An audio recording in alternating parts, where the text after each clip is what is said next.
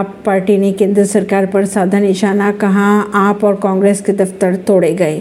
आम आदमी पार्टी की ओर से प्रेस कॉन्फ्रेंस कर ये दावा किया गया है कि बीजेपी दफ्तर के बगल में बन रहे स्कूल को गिराने की तैयारी पूरी कर ली गई है। संजय सिंह ने दावा किया है कि सीपी डब्ल्यू डी की ओर से बताया जा रहा है कि डीडी यू मार्ग का पुनर्विकास करने के लिए इस स्कूल को हटाकर यहाँ एक आलिशान पार्क बनाया जाएगा।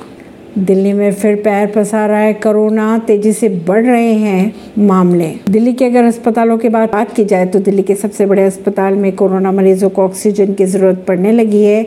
स्वास्थ्य विभाग कोरोना के बढ़ते मामलों को लेकर अलर्ट पर है।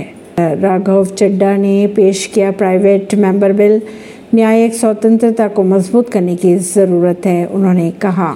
ऐसी खबरों को जानने के लिए जुड़े रहिए जनता श्रेष्ठता पॉडकास्ट से। परवीन सिंह नई दिल्ली से।